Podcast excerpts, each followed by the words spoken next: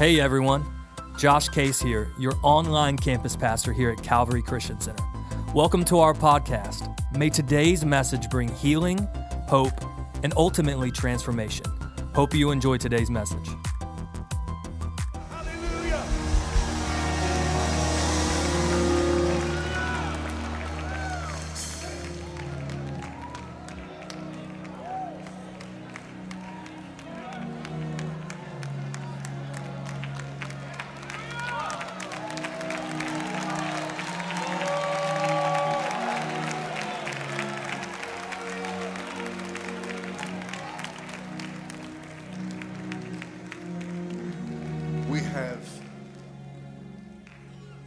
Religious minds diminish the glory of the Lord.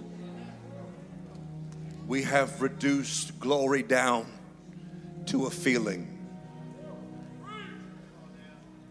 Therefore, we are driven by emotion. But real glory is not feeling, real glory is function when the glory of the Lord really comes into a room, His glory is Him putting His full self on display. In other words, real glory is all of Him being all that He can be and wants to be in your life. So when the glory of the Lord comes into a room, it doesn't respect how you feel. I said, when the glory of the Lord comes into a room, the glory doesn't respect your feelings. God comes in a room to visit a people, and He is on a mission to turn His face towards us until all we want is all that He is. Lord, get us back to the glory. You do know that the church was never called to go from outpouring to drought to outpouring to drought, to outpouring to drought. The call of kingdom living and revival is to finally go from glory to glory, to glory, to glory, to glory, to glory, to glory. God never called this thing to end. He called you to go to another level, to another level, to an- the glory of the Lord.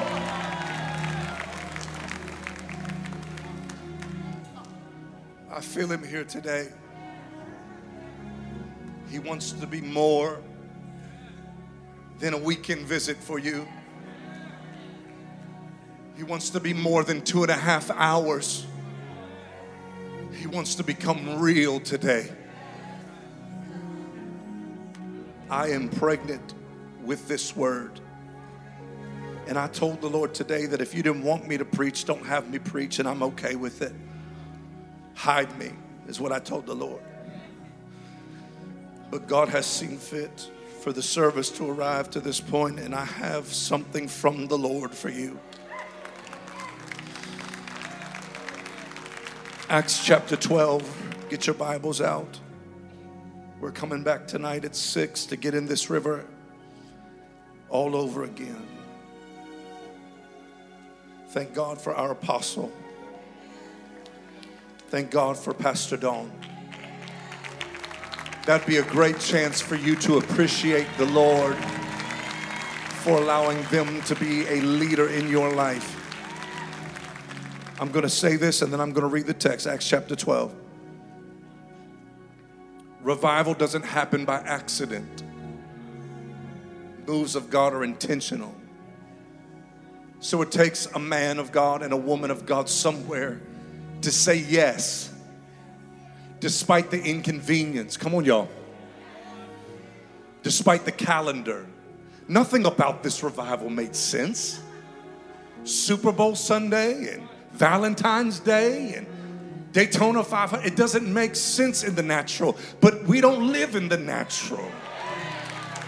We live in the spirit. And I honor our apostle and Pastor Dawn for having the fortitude, come on, y'all, the guts to say yes when it didn't make sense in the natural. Come on, if you honor this man and woman of God, normally they're not even here, but since she's here, come on, this ain't pulling from the atmosphere. God loves honor. Acts chapter 12. If you didn't read your Bible all week, you're going to read it today. 11 verses. God's going to speak. Are you ready to hear what the Spirit's saying? This is what the word of the Lord says. Now, about that time, Herod the king stretched out his hand to harass some from the church. Then he killed James, the brother of John, with the sword. And because he saw that it pleased the Jews, he proceeded further to seize Peter also. Now it was during the days of unleavened bread. So when he had arrested him, Peter, he put him, Peter, in the prison and delivered him, Peter, to four squads of soldiers to keep him, intending to bring him before the people after Passover. Peter was therefore kept in prison, but constant prayer was offered to God for him by the church. And when Herod was about to bring him out that night, Peter was sleeping bound with two chains between two soldiers, and the guards were before the door, were keeping the prison. Now, behold, an angel of the Lord stood by him, and light shined in the prison. And he struck Peter on the side and raised him up, saying, Arise quickly. And his chains fell off his hands. Then the angel said to him, Gird yourself up, tie on your sandals. And so he did. And he said to him, Put on your garment and follow me. So he went out and followed him and did not know that what was done by the angel was real, but he thought he was seeing a vision. When they were past the first and second guard posts, they came to the iron gate that leads to the city, which opened to them on its own accord. And they went out, went down one street, and immediately the angel departed from him. Last verse. And when Peter had come to himself, he said, now I know for certain that the Lord has sent his angel and has delivered me from the hand of Herod and from all of the expectation of the Jewish people. I want to preach very quickly on this subject. Give me revival and give us an awakening. If that's your prayer, slip up your hands. Father, I know you're about to speak. I have felt you in my soul. You are yearning today to talk to your people. So let our ears be open to hear what the Spirit is saying. Shut out every distraction. Devil, we bind you now. You have no authority in here. In Jesus' name, amen and amen. You can be seated. And as you're seated, just look at somebody and say, Give me revival. And then look at them again and say, And give us awakening. Give me revival. Give us awakening. If there's anything I believe you have to understand this morning about the text that I bring before you, is that the text I bring before you is located in the book of Acts. The book of Acts is a profound book written by Dr. Luke. The book of Acts is the book saying that there are acts of, watch this, of the disciples or the apostles post Pentecost. A better title or a better translation should read Acts of the Holy Spirit through the apostle. Because all that we do that makes a difference only happens when we are being led and empowered by the Spirit. Nothing that you do will have the impact it's supposed to have, lest you do it with the Spirit of God leading you to do it. And that's what these men had. They had the Spirit of God pushing them out into the world to make a difference. But by the time we get to Acts chapter 12, it seems like because it's a long time reading that it's been a long time for these men. But the truth about this text could be further from the truth the truth about Acts 12 is simply this is that these men are sitting in the infancy of the church. That back then it was so new and so fresh that they didn't even call it the church. They called it the way. And they weren't even called Christians, the Bible said, until Antioch. That means the text that I bring before you is in the days of the church's infancy. But let me just say this at the onset of this message that though the church is in its infancy, it does not lack potency. that though it is in a new beginning and a brand new start, and though it is in the embryonic stages of becoming the church that we see today, the global church, please know that while they were young, they weren't powerless. Because God has a way of getting in things when they are in embryonic form so that they stay pure and move into power. That is for every person in the room who is young in God, little in gifting, small in stature, and you are sitting in the room saying, I'm in revival, but I don't have much. God is here to tell you that you don't have to have much to have revival that you don't have to have a lot to, have a move of God. In fact, God thrives when people take their little and put it their little in the hands of his big, come on, big nature and big self. They thrive when all of a sudden people say, It's not much, but God, what I have belongs to you. See, you don't even understand. Hell is not nervous about you using your gift, hell is nervous about you putting your gift in God's hands so that God can work through you for the world around you. The church was in its embryonic stages, but they failed to understand the power of God getting in the little things. I know our theology would preach him big, and let's make no mistake, he is big. But though he is big, he's not afraid to get in small. You do know that it's an acorn before it's an oak tree. It's five loaves and two fish before it feeds a multitude. It's faith the size of a grain of a mustard seed before it, come on, y'all, before it moves a mountain. It's one son for many sons. It's 12 men for a church, and it's 120 on the day of Pentecost before it becomes a global awakening. Don't you? Oh, come on, somebody. Don't you dare despise the day of small beginnings. Uh, it may start small, but here's the word of the Lord. Though it starts small, it will not stay small as long as God gets in what you give.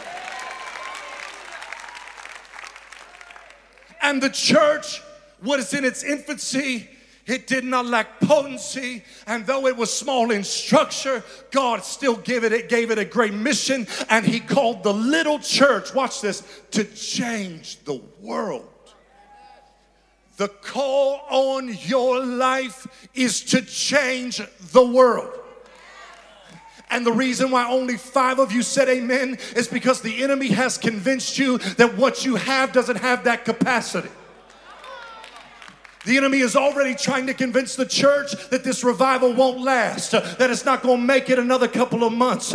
But I came to tell you that the devil is a liar. God is about, come on, y'all, God is about to do something that lasts beyond what you see because you may look at it like something small, but God sees it for what it really is. You are called to change the world. Don't you ever let the enemy convince you. If God gave it to you, it has the capacity. I don't know who I'm talking to, but I feel like preaching now. Whatever God gave you has the capacity to make a difference. Whatever God gave to you has the ability to do something big. Whatever little gift you have, whether it's singing, whether it's business, whatever God put in your hands has the ability to push every devil up out of the region and in the city and in your family. If God gave it to you, it's bigger than what you think. Just put your hand on your chest and say, It's bigger than what I know.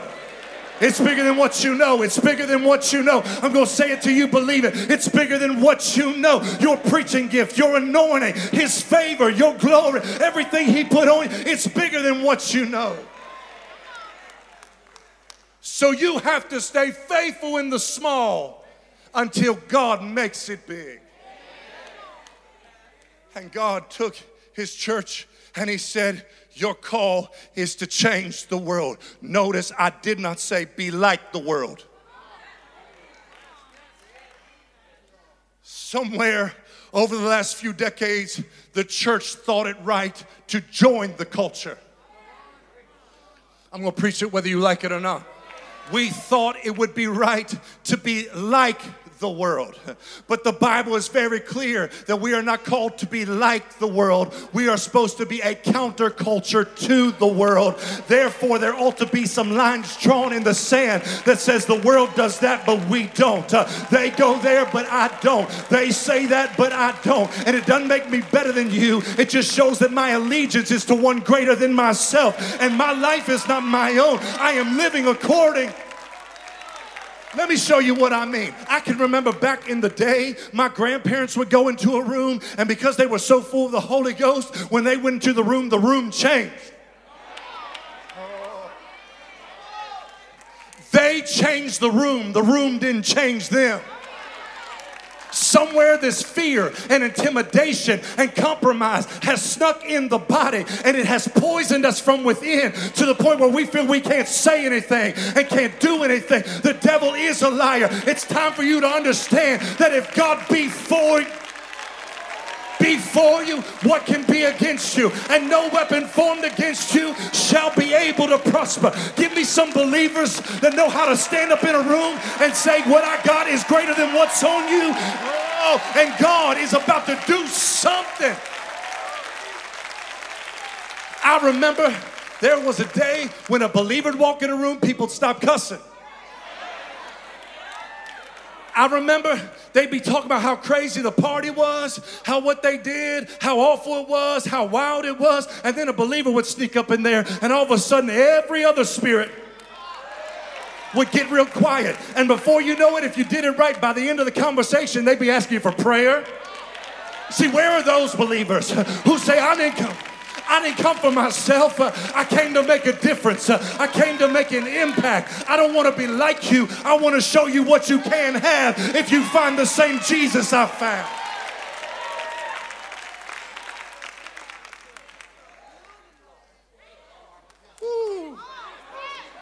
This is not the hour to fit in. Hear me by the Spirit. This is not the hour to be liked. The goal was never to be popular. The goal was to be powerful and carry weight from another world. The church knew it was different. They didn't try to be like them.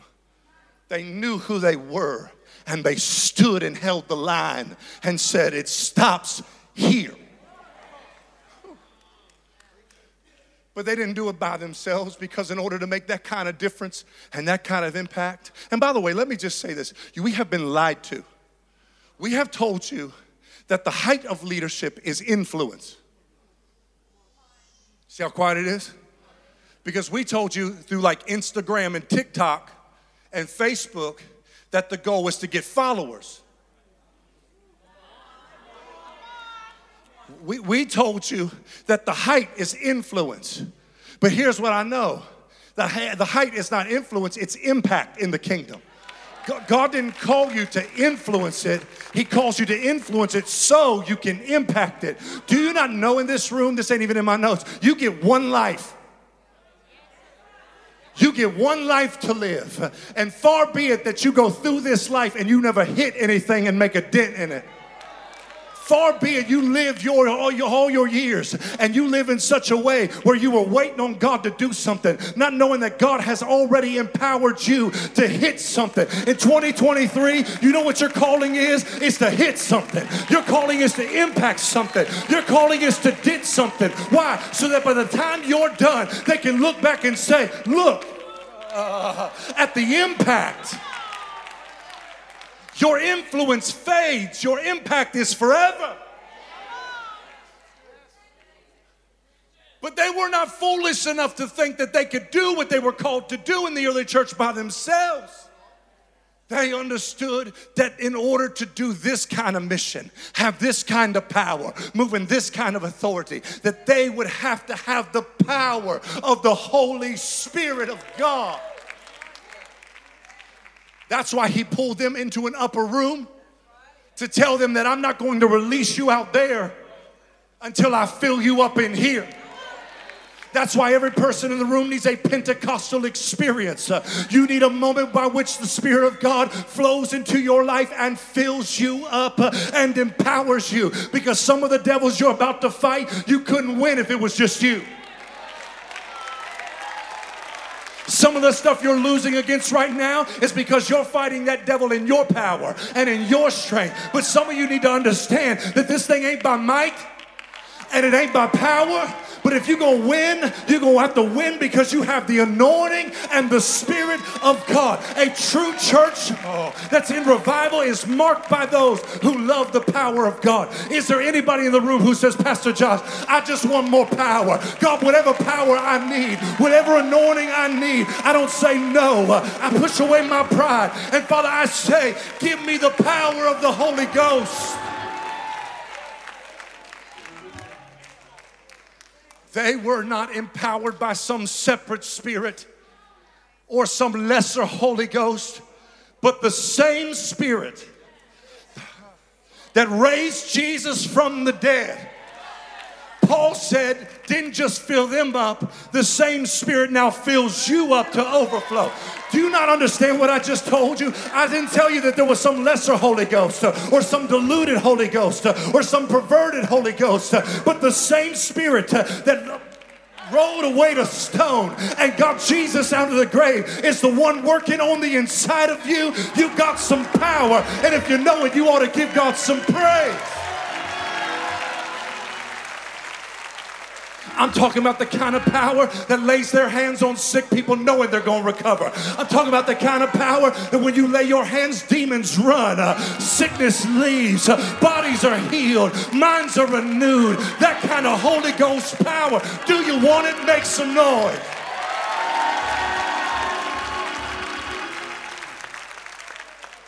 The mark of the early church was that they knew in order to fulfill the mission they had to have his power.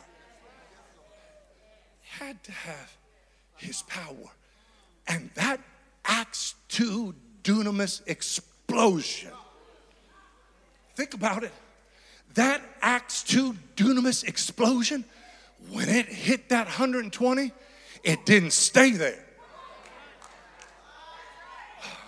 It was so profound and so full that it began to spill into every facet of life, government, oh, y'all quiet, and religion. It started to spill out into every facet of life, government, and religion to the point contextually where the government, Rome, started saying, What's going on down there?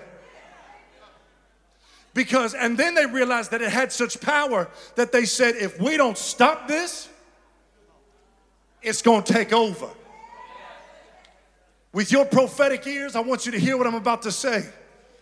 Hell is convening, principalities are convening, and they are saying, if we don't stop this, if we don't stop this move of God that's happening in America, it's about to take over. It's about to take over. It's about to take over. I said, It's about to take over. It's about to take over. We're about to take over college campuses. We're about to take over your household. We're about to take over your bit. We're about to take over. When you get full of the Spirit, you will overflow. Don't tell me you are full of the Spirit and not drip somewhere. Don't tell me you're full of the Holy Ghost and you don't praise God, you don't talk about the Lord, you don't pray. When you get full of the Holy Ghost, you ain't gonna be able to move without dripping on somebody. Somebody sent me a, a TikTok the other day. I don't have TikTok. I know what it is, but I ain't got a TikTok. So somebody sent me a TikTok. I thought that was for clocks. Come on, y'all. They sent me a TikTok, and it was a challenge, and they called it the water challenge. And they had this cup, and this glass, this glass looked like it was full, because you can look like you're full and not really be full. And so, what the challenge was is see how much water you can pour in before it overflows. And I was shocked that how much more could be poured. Can I go deeper? Because the only way we know you're full is when you overflow. And there came a moment when one drop of water, a single drop, sent a full cup from full to overflow. And the Lord told me to tell somebody in this room that some of you have been seeking Him so diligently and you've been coming after Him so wholeheartedly that you are a drop away, a praise away a hallelujah away, a glory to God away, a yes, Lord away, some obedience away and you are about to go into overflow. And when you do, blessing and favor and anointing is about to overtake your life. I don't know who I'm talking to, but if you're ready to go into overflow, why don't you take 10 seconds and just begin to open up your mouth and say, Lord, fill me up till I overflow. By the time this thing is done, you're going to drip on your children. You're going to drip on your job. You're going to drip. I know drip is a youth word, uh, but let's take it back for the right thing. We're about to get drippy for Jesus. Uh, we're about to be drippy for the kingdom. Everybody's about to know what we got.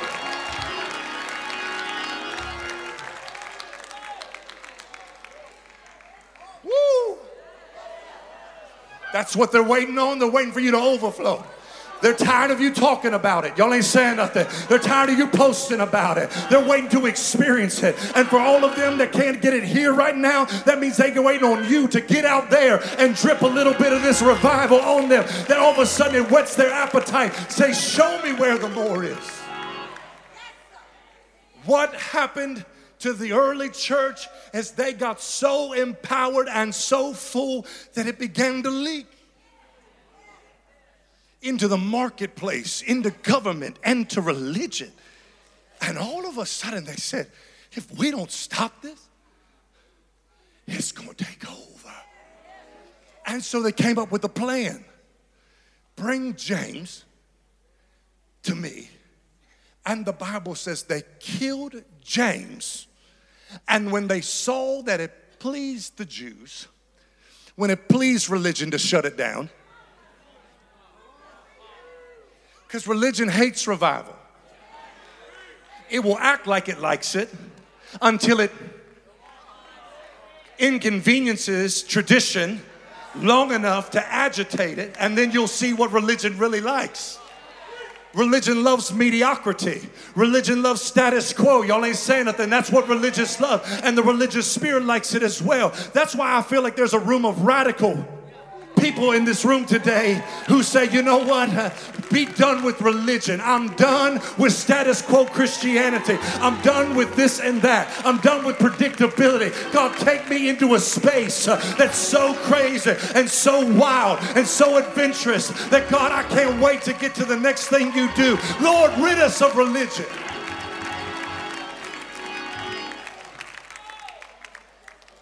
And they killed James. And then they saw that it pleased them. So now it's not James. They said, Give us Peter. That's a bold move. Because Peter is not just one of the disciples, he's the rock. Jesus said, He's going to be the one I build my church on. Now the enemy's getting bold.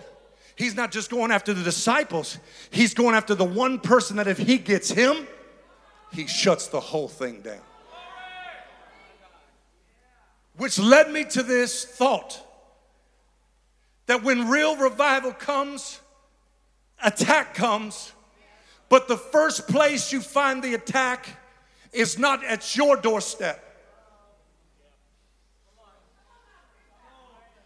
When the attack really comes, it ain't coming to you, it's coming to the doorstep of leadership.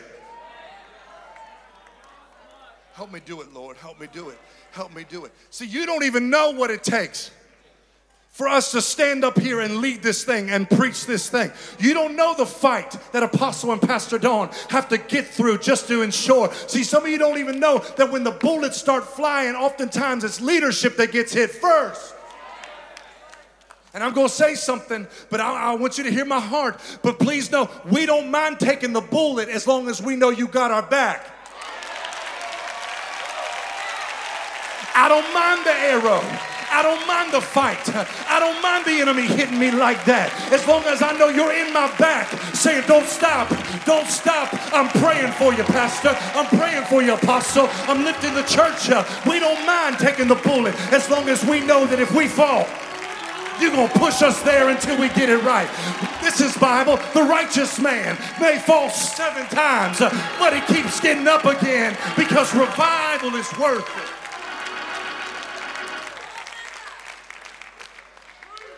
What I'm trying to tell you is that before you write your silly email,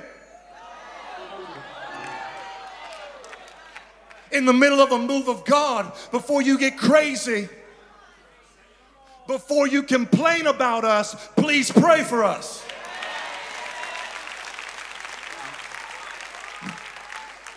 Because he wasn't going after those little those, those new disciples.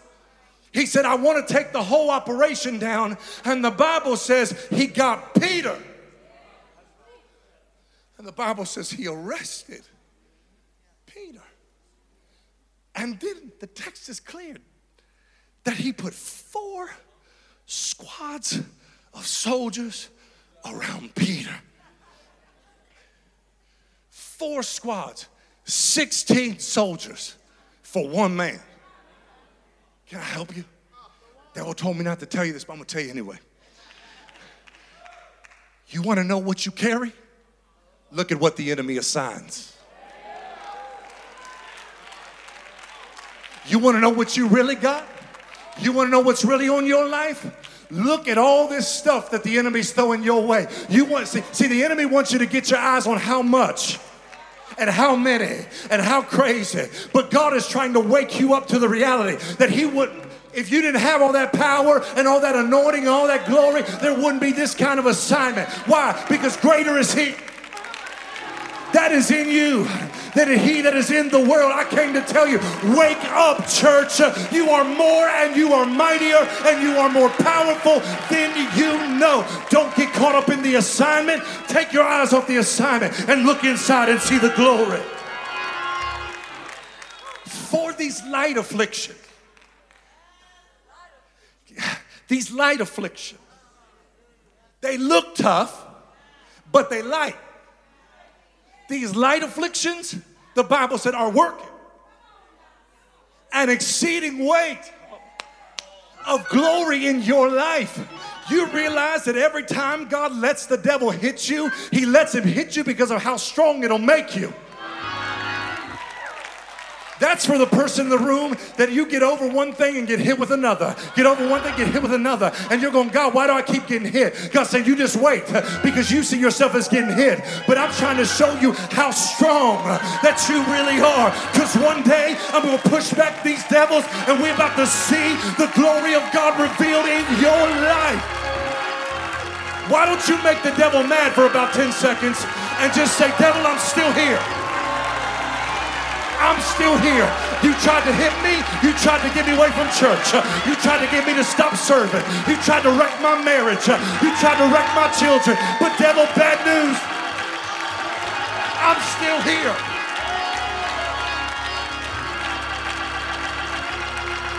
Some of you are about to quit. You can't quit. You can't give up. You can't give in. You can't let go. Why? Because it's just about time to, for God to show forth His power in your life.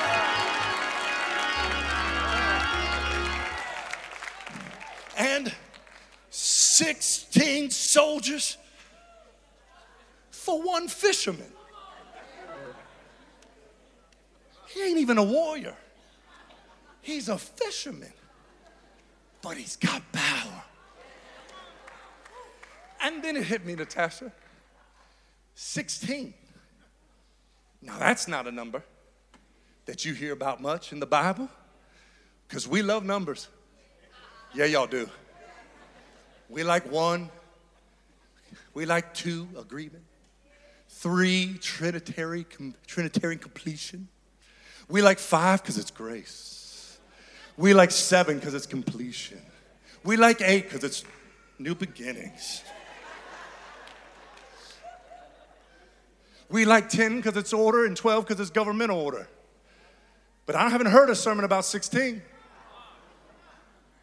So the studier that I am said, Talk to me about 16.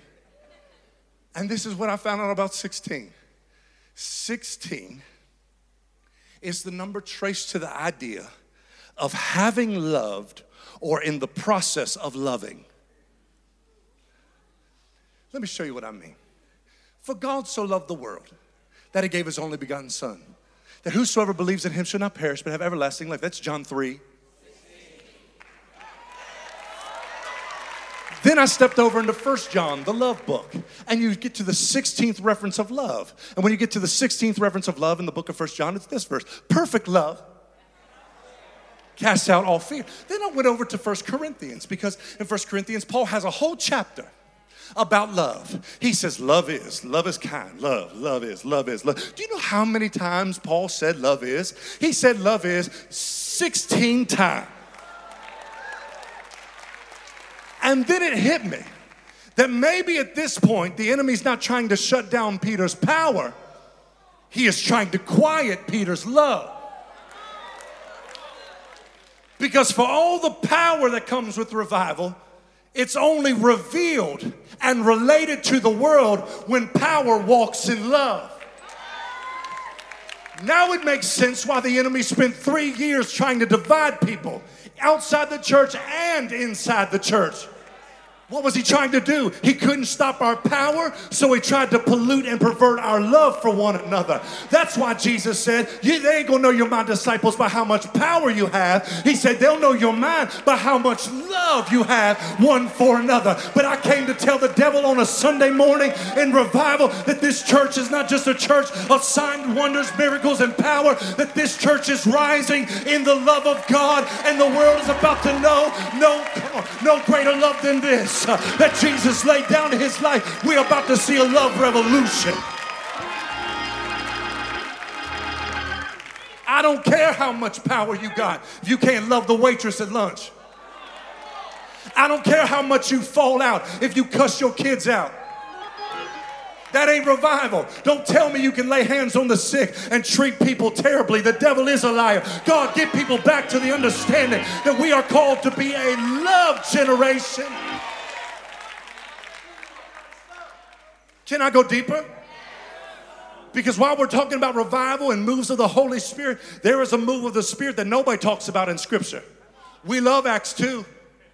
We love the day of Pentecost being fully come. We love First Corinthians because we get to see all the power gifts.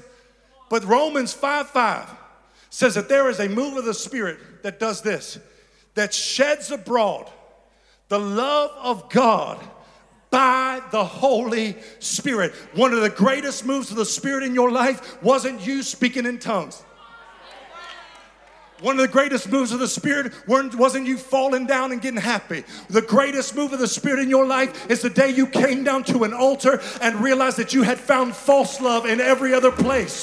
But all of a sudden, the agape love of the Father met you at an altar. And when you encountered real love, the Father love, divine love, that love changed your life. Am I in the right room this morning? Is there anybody in the room that can testify and say, I have encountered the real love of God and I will never never be the same.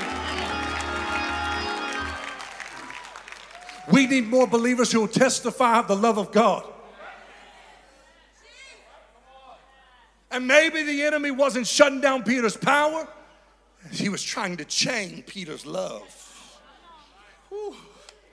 I said he was trying to chain Peter's love because love goes further than power.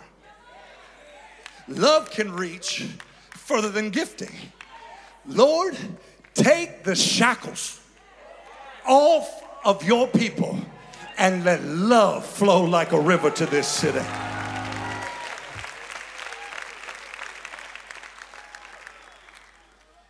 And so Peter has 16 soldiers. I got to hurry. He's chained between two. And the Bible says that things don't look good for Peter. But before you go crazy and say, this ain't good, this ain't looking right, the Bible's very clear that the only reason Peter is surviving what he's surviving is because behind the scenes, prayer is being offered to God by the church. So now we see the marks of a post Pentecostal church that's in revival. They are pursuing power, walking in love, and they are committed to prayer.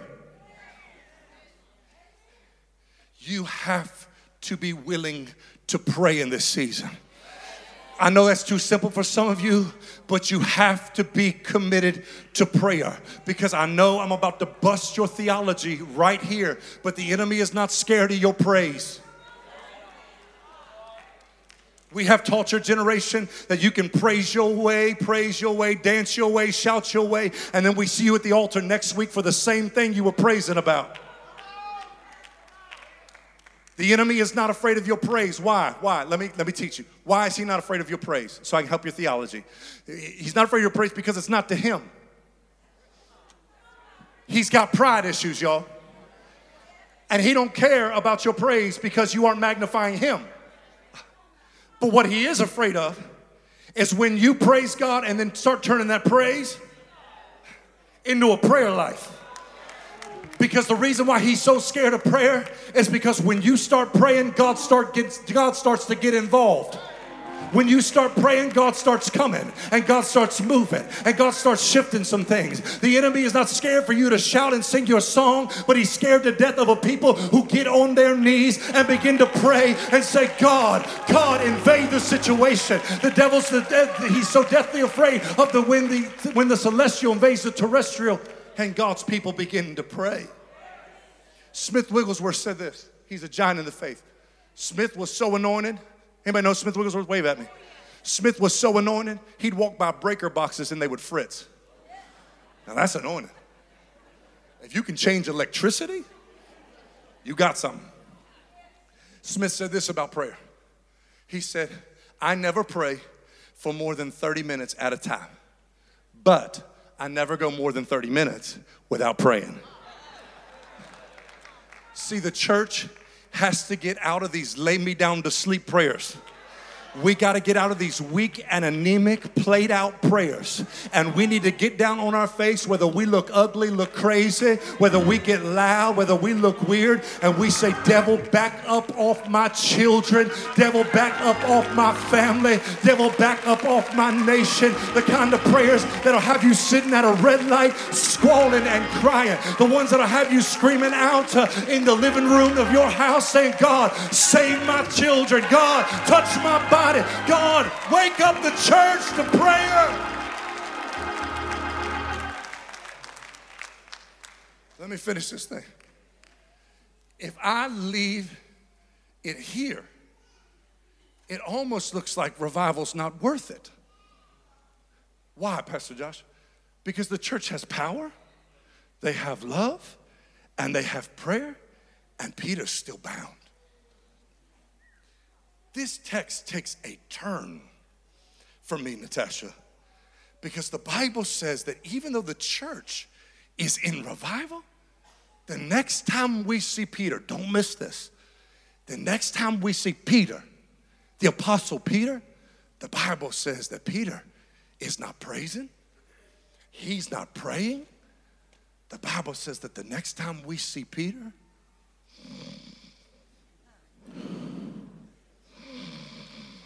he has fallen asleep. When I saw that Peter fell asleep, I was shocked. Not Peter. Not Peter. Peter's one of the most proactive disciples of the bunch. Nobody else is walking on water, Peter is.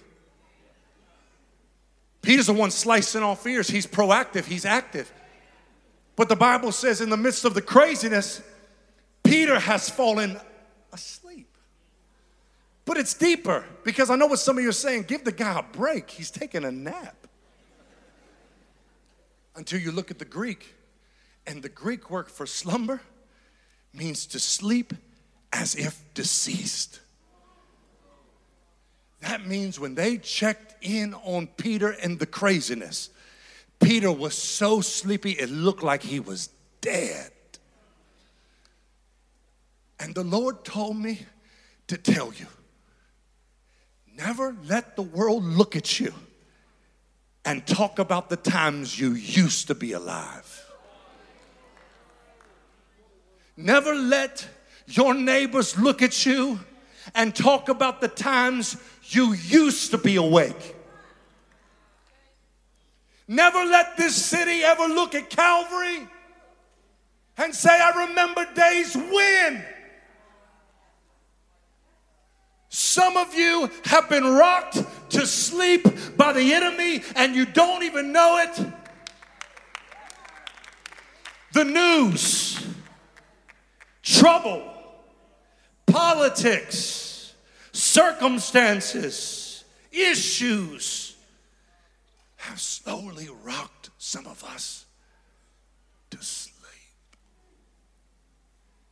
I looked at why theologians thought Peter was sleeping like this.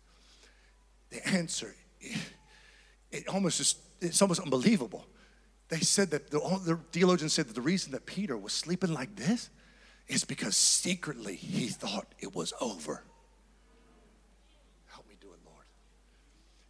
And some of us won't admit it under our church shout and our church clothes, but we've seen some stuff over the last couple years. And while we sing the songs and we hear the preacher, there's something in us that wonders is it over? Doctor's report comes. I feel the anointing, y'all. Doctor's reports come, and you've been claiming healing, and you get the report, and the enemy whispers, Is it over? We are standing two weeks ago, and we see the Grammys, and the enemy parades himself in front of the world. And some of us would be lying if we didn't see it and go, Is it over? And anytime you believe that it's over, it won't be long before you sleep. Could this revival be a response from somebody who said, God, I don't care if they think it's over or they think it's over. I still believe. I still believe that you're not finished. I still believe that people are going to get, I still believe you can take a city in a day. I still believe. Is there anybody in the room that says, I still believe? As I still believe, I still believe, I still believe. I still believe in signs, wonders, and miracles. I still believe in household salvation. I still believe my marriage can come back together. I still believe, I still believe you're not done. Thank you for joining us for today's message. You can continue to be part of all that God is doing here at Calvary Christian Center. You can text to give at 386 866 3060, or you can visit calvaryfl.com slash give. We would love for you to subscribe to our podcast and also to share this podcast with your community, your family, and your friends. You can also stay connected by following us on social media at Calvary FL and by subscribing to our YouTube channel. Again, thank you for joining us.